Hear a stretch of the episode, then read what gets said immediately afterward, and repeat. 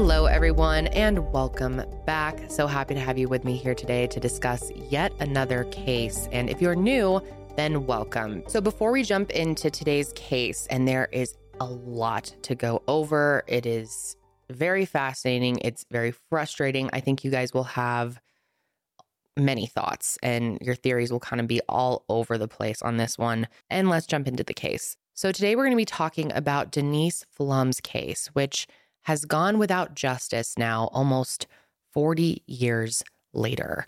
And there are many possible people who could have been involved in her disappearance and possibly her murder. And if you're not already familiar with the disappearance and presumed death of Denise Pflum, then this case is going to absolutely shock you.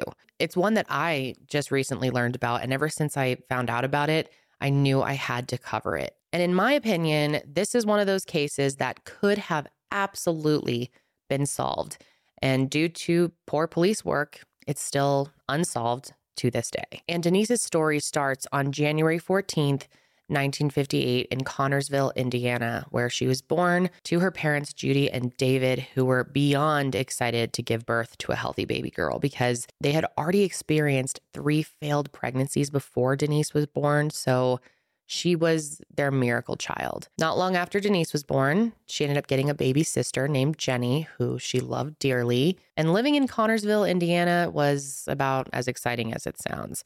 The city was first established in 1813 and its economy was supported by local manufacturing and retail. It wasn't anywhere particularly exciting to grow up, but it was a modest, hardworking city that was, for the most part, considered to be safe located 66 miles southeast of Indianapolis. And from what I can tell, Denise seemed to have a good childhood. And while looking into her story, I couldn't find anyone who had anything bad to say about Denise.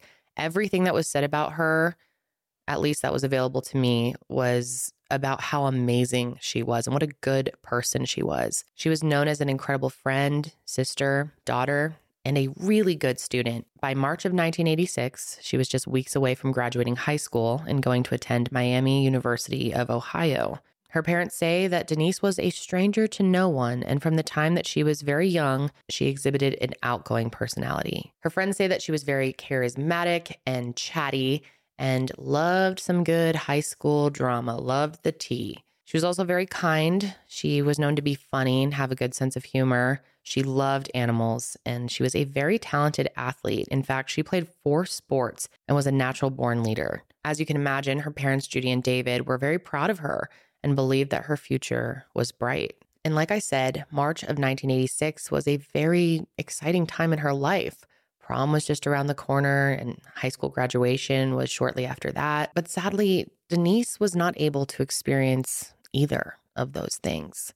On Thursday, March 27th, 1986, Denise made plans with her friend Kim to go to a bonfire party. It was the week of spring break, and a lot of her friends were going out of town, going on trips, but Denise had a lot to do. So she wanted to stay back, mainly because she had to go to track practice. And that was super important to her. Track was by far her favorite and best sport. Bonfire parties were really popular back in the 80s, especially in Connersville.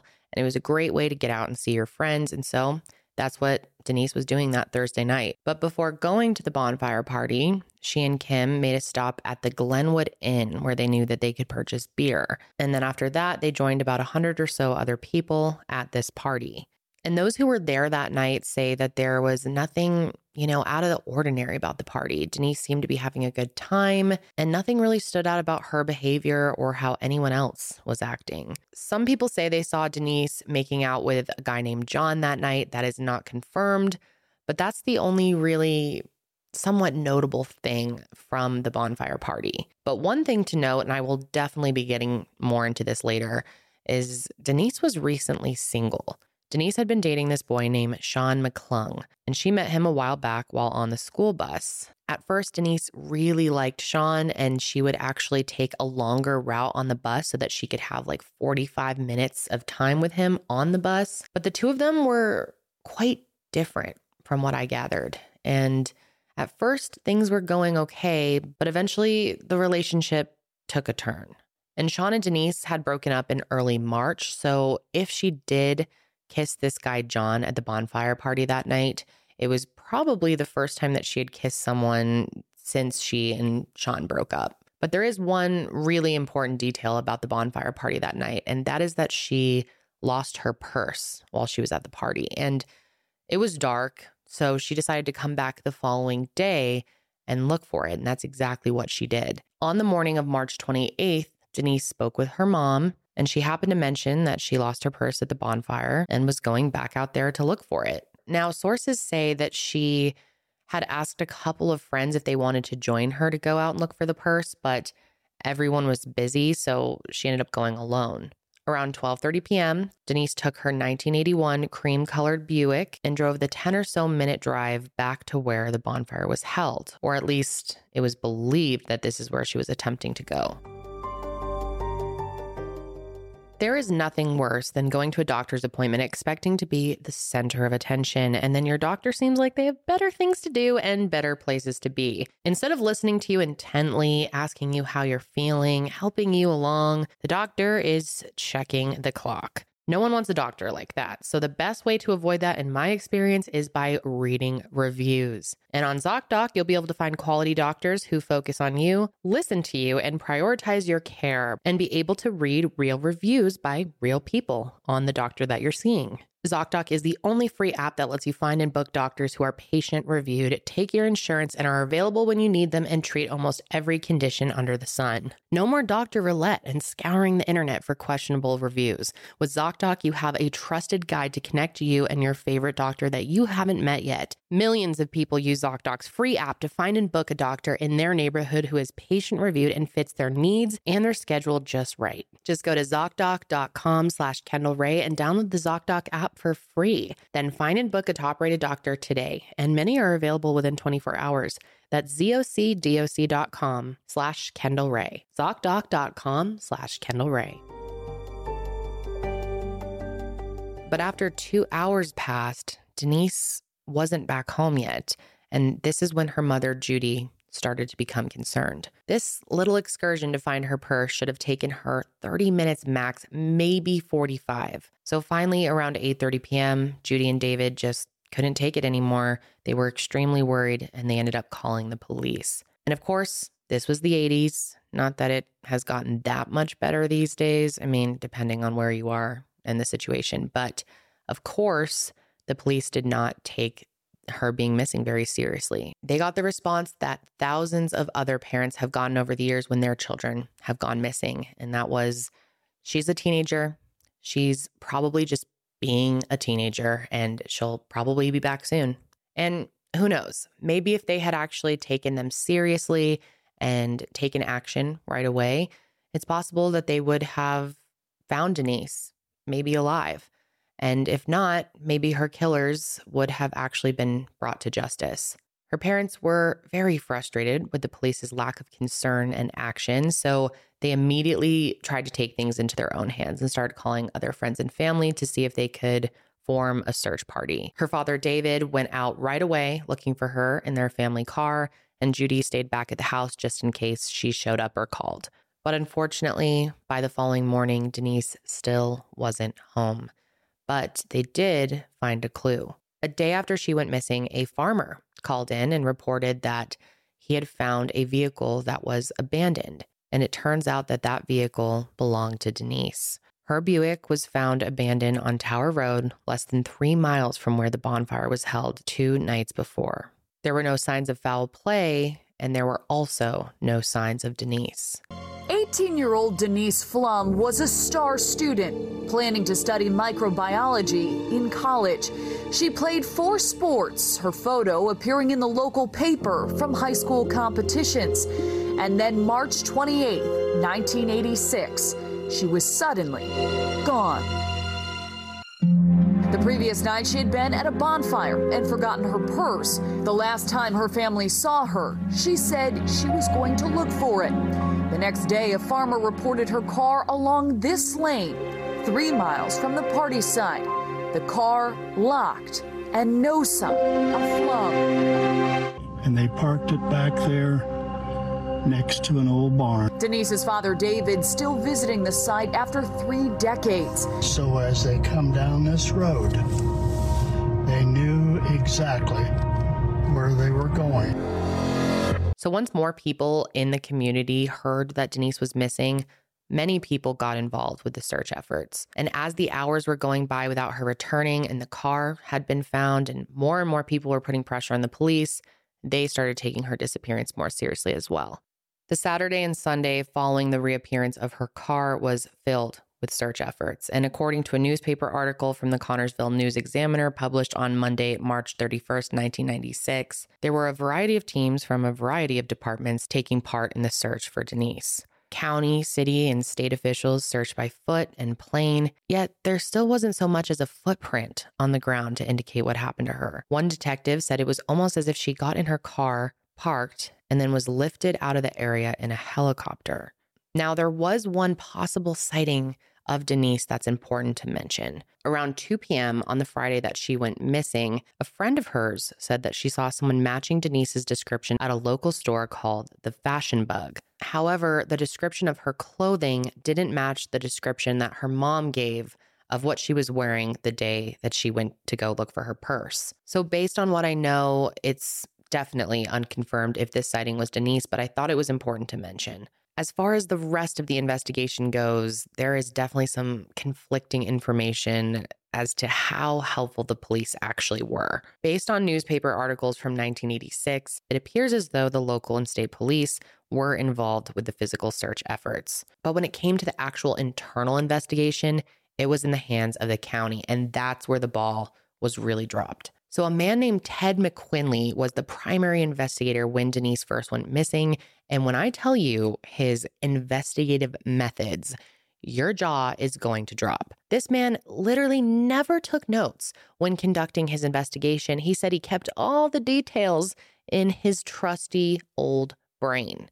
And that's his words. And here we are almost 40 years later and still without any answers. So his trusty old brain ain't so trusty anymore. He literally kept no record of who he did and didn't talk to during his investigation. This was mind blowing to me. And so that means, obviously, he didn't take any notes when he did conduct interviews.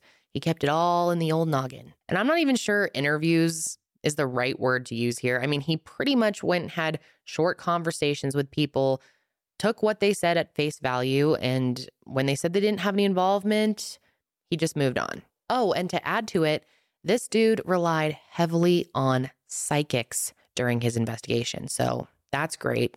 And he never even searched Denise's bedroom or get phone records. There's nothing to suggest that this man even tried to get phone records. Obviously, phone records in 1986 are going to be way less descriptive and give us a lot less information than they would today, but still would have been helpful. If Denise really had called her friends and asked if they wanted to go look for the purse with her, maybe one of these people learned something from Denise that could be helpful. Like maybe she had planned to meet up with someone after looking for her purse.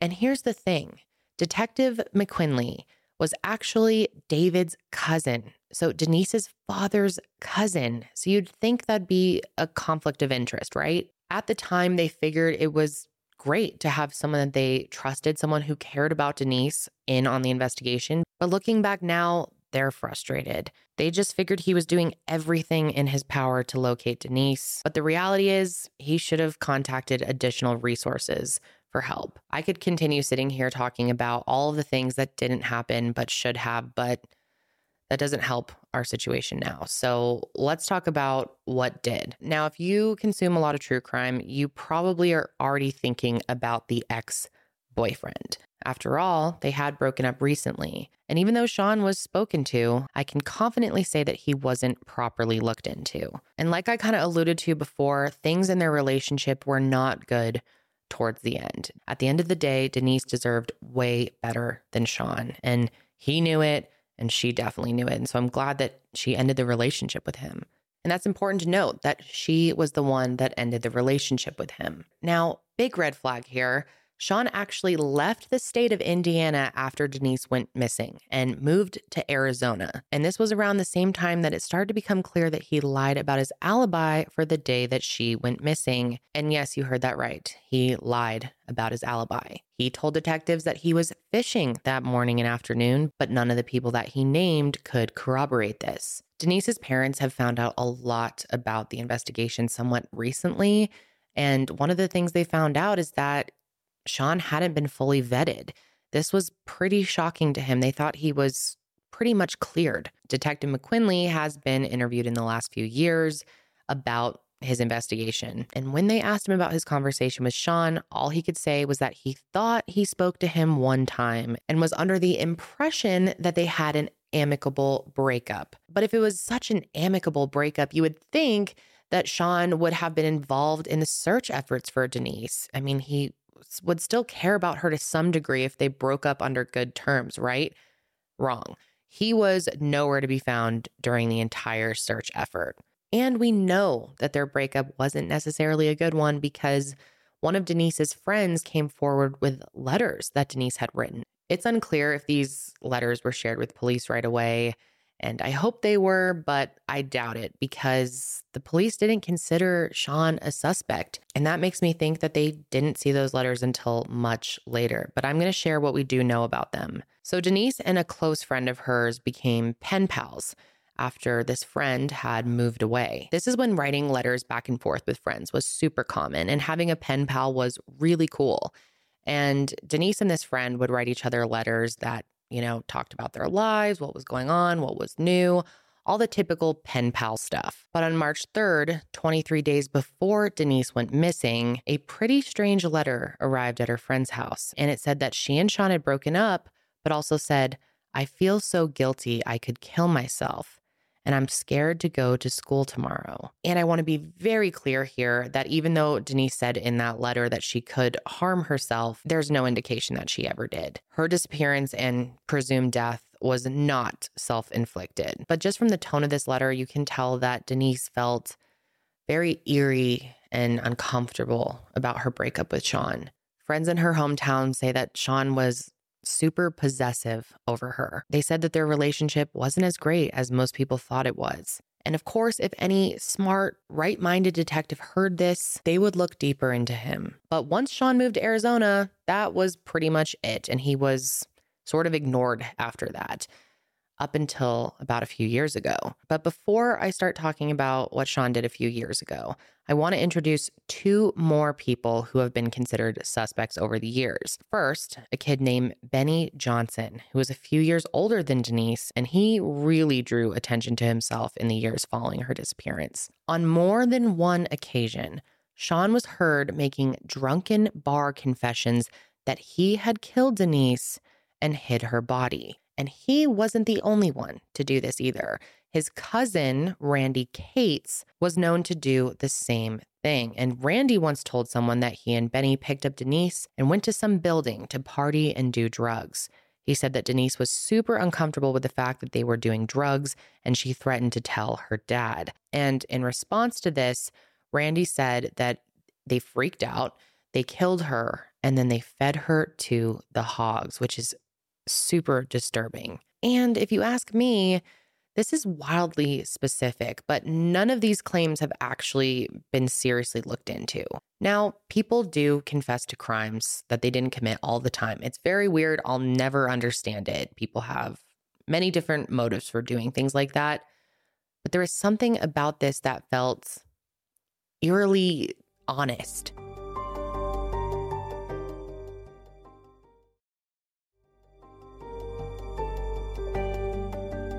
And there's the fact that the place where the bonfire party was held and where Denise's car was found abandoned was actually property that was owned by Benny Johnson's family. Not to mention, his family was very wealthy and a very prominent family in town. So, if something happened on their property, many believe that they could have paid someone to make this go away. And here's the thing two days after Denise went missing, Benny's girlfriend at the time said that he took her out to a wooded area where his family owned a cabin on their property and said that they were going to clean up this cabin for a party that night. First of all, why are you throwing a party in an area where a girl has just gone missing two days prior? But second of all, and this is very creepy, Benny's girlfriend said that when they got to the cabin, she noticed an excessive amount of blood on the floor. And she was told that the blood was from a girl losing her virginity there.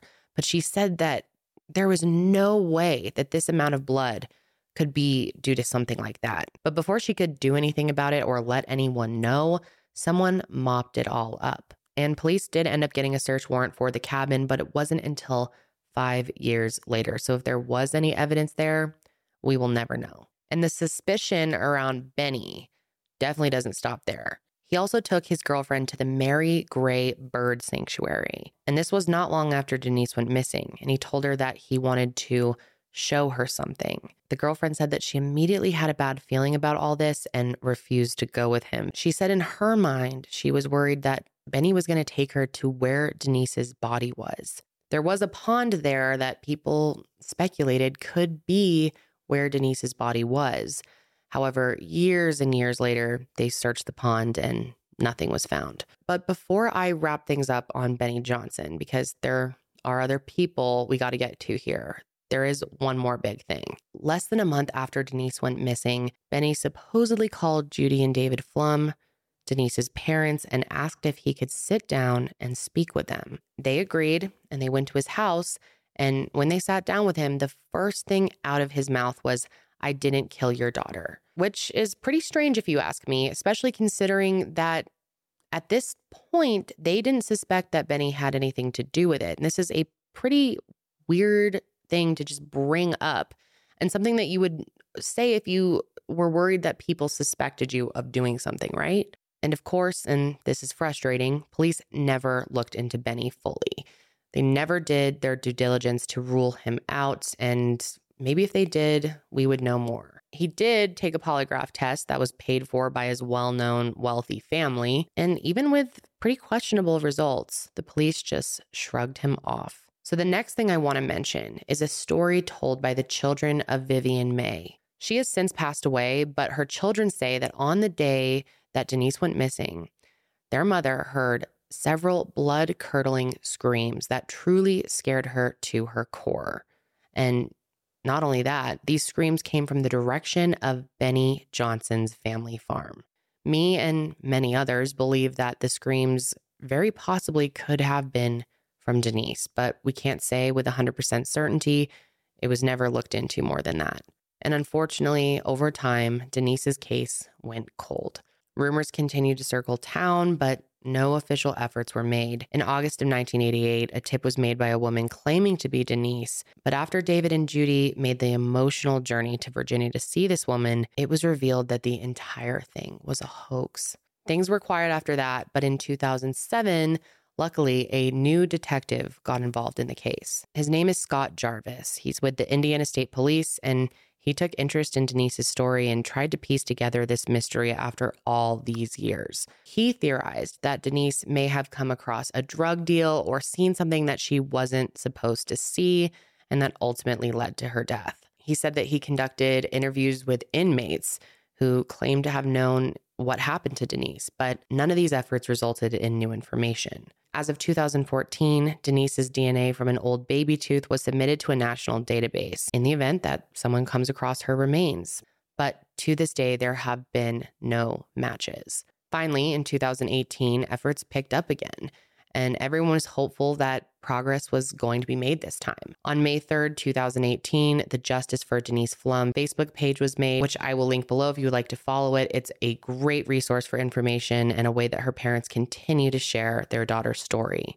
And by August of that year, the case was picked up by Detective Stacy Reese, who is really awesome. And this was definitely a hopeful turn for the family. Since finding this case, Stacy has truly made it her life's mission to solve the disappearance and presumed death of Denise Pflum. And her efforts have been truly amazing. And what drives her so much is she has a personal connection to the case. Her mom was actually Denise's babysitter growing up. And for years and years, her disappearance and the lack of justice has really bothered her. So now, as a detective, she began looking into the case and decided to go to each of the suspects herself and see if she could learn any new information. And boy, did she learn a lot. So let's start with Benny. Since the 1980s, Benny has had his fair share of run ins with the law. He has been arrested several times for attempted battery of a police officer and also resisting arrest. And from what I can tell, he remained living in Connersville and ended up hiring a lawyer after police recently started looking into him again in connection to what happened to Denise. His lawyer stated that he would make an official statement but unless police had evidence against him, he would not be sitting down to answer any questions. There wasn't much information about Randy Cates, but I imagine it's a similar situation. Until police can prove that he was involved, he will not be cooperating any further. There's a Vice documentary on this case, and it's really interesting. I'm going to link it below for you guys. It's a three parter, but I think it's worth watching the entire thing. They go and interview a bunch of people, and Stacy's really involved in it. It's it's very well done and fascinating. And they go and try to interview Benny, try to interview Randy, and they talk to them somewhat and it is sketchy. They are so so creepy in my opinion. They don't get any new information out of them, but just hearing their voices I think will tell you a lot. So, there is another theory that we haven't even gone into, another possible suspect, and that is a serial killer. Well, suspected serial killer, Larry Hall, who is currently serving a life sentence for kidnapping, and he's believed to be connected to many, many murders. Unfortunately, police have never been able to prove his connection to any of these murders, hence why he's in prison just for kidnapping. However, Larry did end up writing a list with names of a bunch of people that he claims to have killed, and Denise is one of the names on that list. However, it's hard to believe. I mean, there have been many instances where serial killers have claimed that they've killed people that they actually haven't killed, and it's been proven that they didn't actually do it. I don't know why these people do it. Maybe they feel like it makes them a more like iconic serial killer in their sick mind. And the problem with Larry is that he's known for making false confessions. And considering what I've already shared about the case and the other possible suspects, I have a hard time believing that Larry actually was involved.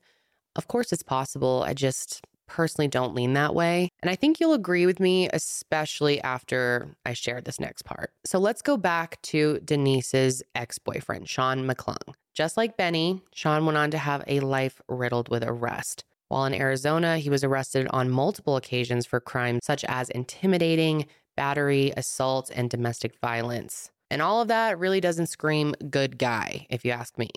So later on in his life, he ends up moving back to Connersville.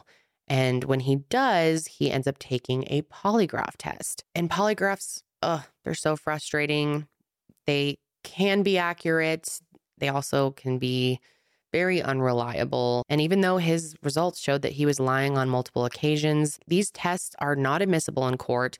They can't be used to make an arrest. And that's just because they're not very accurate. So at that point, police pretty much couldn't do anything else but wait. So Detective Reese ended up getting in contact with Sean in 2019 and they had a conversation and he told her that he and Denise had been broken up for quite some time before he went missing but the two of them stayed friends. Personally, I'm not super inclined to believe him, but that's what he said. Sean also said that he has a gut feeling that something happened at the bonfire that night that caused Denise to go missing the next day. And this I can somewhat agree with. It's quite possible that she saw something or did something or had some type of altercation with someone that led to whatever happened to her. After that conversation in 2019 with Detective Reese, Sean kind of shut down and wouldn't talk about it anymore. That is until 2020. So, before I get into arguably the most insane part of this case, there was a search effort in 2018 that I want to quickly talk about. Remember earlier when I mentioned the Mary Gray Bird Sanctuary and how they searched the lake? and nothing was found. The one that Benny Johnson tried to take his girlfriend to to quote show her something.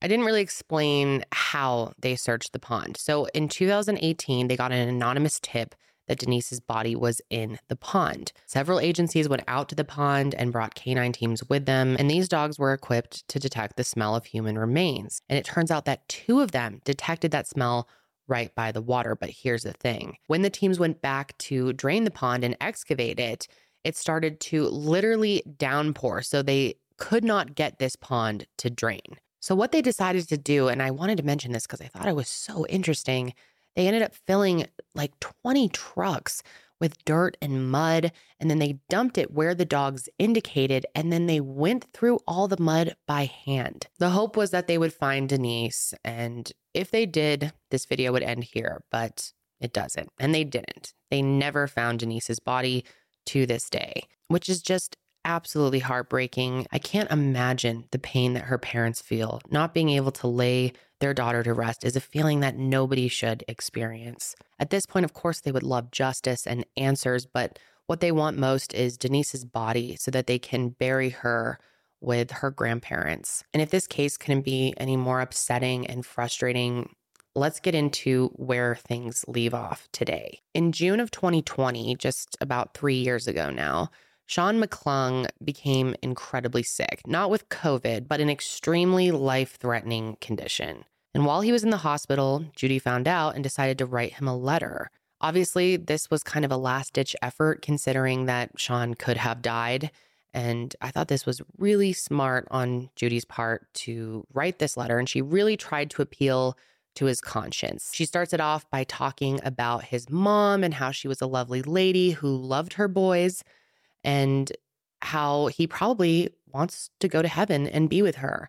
And then she says, You know, you're probably going to have a hard time getting into heaven if you don't come clean about what you did. Judy and David have really always believed that Sean was involved, but just like the police, they never had enough evidence to prove it. So by writing this letter, Judy's kind of hoping that she'll convince Sean to come clean and that she'll get a deathbed confession. But what she got is not what anyone expected. Sean was arrested shortly after his hospitalization on charges completely unrelated to Denise's disappearance. And after spending just a few days behind bars, he says he wants to talk to someone about what he knows. Now, I don't know if it was being in jail or if Maybe the letters really did make an impact on him. But finally, after 34 years, a confession is made. I like get out of hell. Okay. I really would. Okay. I mean, really. Yeah. Uh, I don't know what's expected of me is, you know, all I do, and I don't. No games, no lies. I'm here now, and no games on my end either, man. We just want to know what happened and we just want to find her and take care of this. So, what happened that morning? Told me that she had came to pick him up that day. They had taken a ride. They ended up um, at the Three Mile Bridge, which is a location uh, south of the sheriff's department here, next to the river, the Whitewater River, and that they had been talking about some things. Sorry, are you good? It's always tough, man. I can't, I'm trying to just put this shit back together that I've done so hard to just bury. Now I better bring it back out. I'm starting to see her face again. I haven't had to for a long time. Right. You know, we was sitting there talking and uh, uh I put my hands on her and pushed her to the ground. That was it. And obviously, this was huge for their family and everyone who knew Denise. This felt like a groundbreaking moment that they finally had hope for the first time in years. On July 9th, 2020, Sean McClung was arrested and charged with voluntary manslaughter. And it seemed as if a massive weight had been lifted off everyone's shoulders. Developing news after searching for answers for 34 years. Investigators now believe they've solved a cold case in Connersville. Denise Pflum drove away from her Connersville home in 1986, never came back. This week, the Fayette County Sheriff's Department arrested Sean McClung. He is now charged with voluntary manslaughter.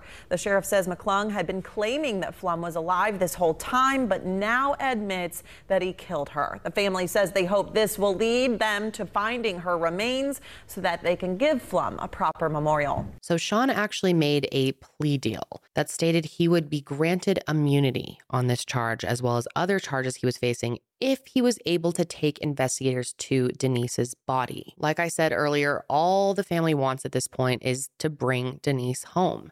And if they have to make a deal to get that done, they were willing to do it. So he has police take him out to where he says Denise's body is. And they quickly realize that this is a show. He is confused about exactly where it is because the area has changed. He changes the location. And in the end, they realize that he he has no idea. And the area that he took them to was on the Johnson family farm. But in the end, he can't locate her body, and police are frustrated. Denise's family is frustrated. And because he couldn't live up to his end of the deal and show them where Denise's body was, he remained in prison on those charges. Denise's family was still leaning in the direction of Sean, though, and felt like maybe he really did do it. Maybe this confession is genuine. Even without her body, everyone was hoping that they could at least charge him with her murder and that there would be some relief through that. But in September of 2020, just two months after making his confession, Sean McClung ended up passing away. And what makes this even more devastating is the day before Sean died, he made the opposite of a deathbed confession. He recanted his previous confession. He literally said that he only admitted to killing Denise because he thought it would keep him out of jail. He said that he actually somehow thought that his kids were going to get $25,000 if he did this. And sadly, any hope that people had that Denise was finally going to get justice this time died along with Sean. New tonight, a confession made in a cold case murder is now being questioned. The man who made it died two months after being charged, and now his attorney says the confession was false. Tonight, our Lauren Kostick breaks down the new developments and what's next for this investigation. Over the summer, investigators thought they found their guy. Sean McClung was charged with the killing of Denise Pflum. The 18 year old went missing more than three decades ago in Fayette County, her family never losing hope. You don't, you don't give up, you just you spend your life looking. But new details surrounding his confession is leaving investigators back at square one. No suspect and no answers. According to our partners at Connersville News Examiner, McClung confessed to the killing in exchange for immunity and dismissal of two other cases. But that agreement was thrown out after he didn't disclose the location of Pflum's remains. Two months later, Judson McMillan, the defense attorney for the case, says McClung recanted his confession, saying in a statement, Based on my own private conversations with McClung and his overall lack of credibility, I believe the person responsible for the death or disappearance of Denise Pflum is still out there. Now, I still believe it's possible that Denise's disappearance and murder could still be solved one day. Of course, in order to achieve this, police need to find her body. And keep in mind, there are two people still alive who have admitted to killing Denise or at least people have heard them admit to killing Denise. But without proof, investigators can't make an arrest. And so there are so many possibilities of what could have happened to Denise. And of course, I want to know what you think. Do you think it was Sean? Do you think it was Benny? Do you think it was Randy? Do you think it was Benny and Randy together? Do you think there were more people involved, someone that we haven't even brought up yet? Do you think it was Larry? Is it possible that Sean, Benny, and Randy were all in on it together? I mean, Sean did bring them back to the Johnson family farm when he said he knew where the body was. I mean, who really knows? What I do know is that this investigation could have been handled so much better. And I'm sure that has to be so incredibly frustrating for Denise's parents. I truly can't imagine being in their position and having lived all this time without her and without answers. Denise seemed like an incredible person. She did not deserve what happened to her. And it's a shame that no one's ever been held accountable for her death. I can only hope that eventually her body will surface and we'll get answers to all of these questions and that maybe, maybe there will even be justice for this family and for Denise. I really wish I had a different ending on this case for you guys. I wish there was more information. I wish there were more leads. But unfortunately, that's all there is as of now. That is going to be it for me today, guys. Thank you for joining me for another episode. And make sure you follow the show on Spotify and Apple Podcasts. It really does help me out. If you want to watch the video version of this show, you can find it on my YouTube channel, which will be linked, or you can just search Kendall Rae. I will be back with another episode soon, but until then, stay safe out there.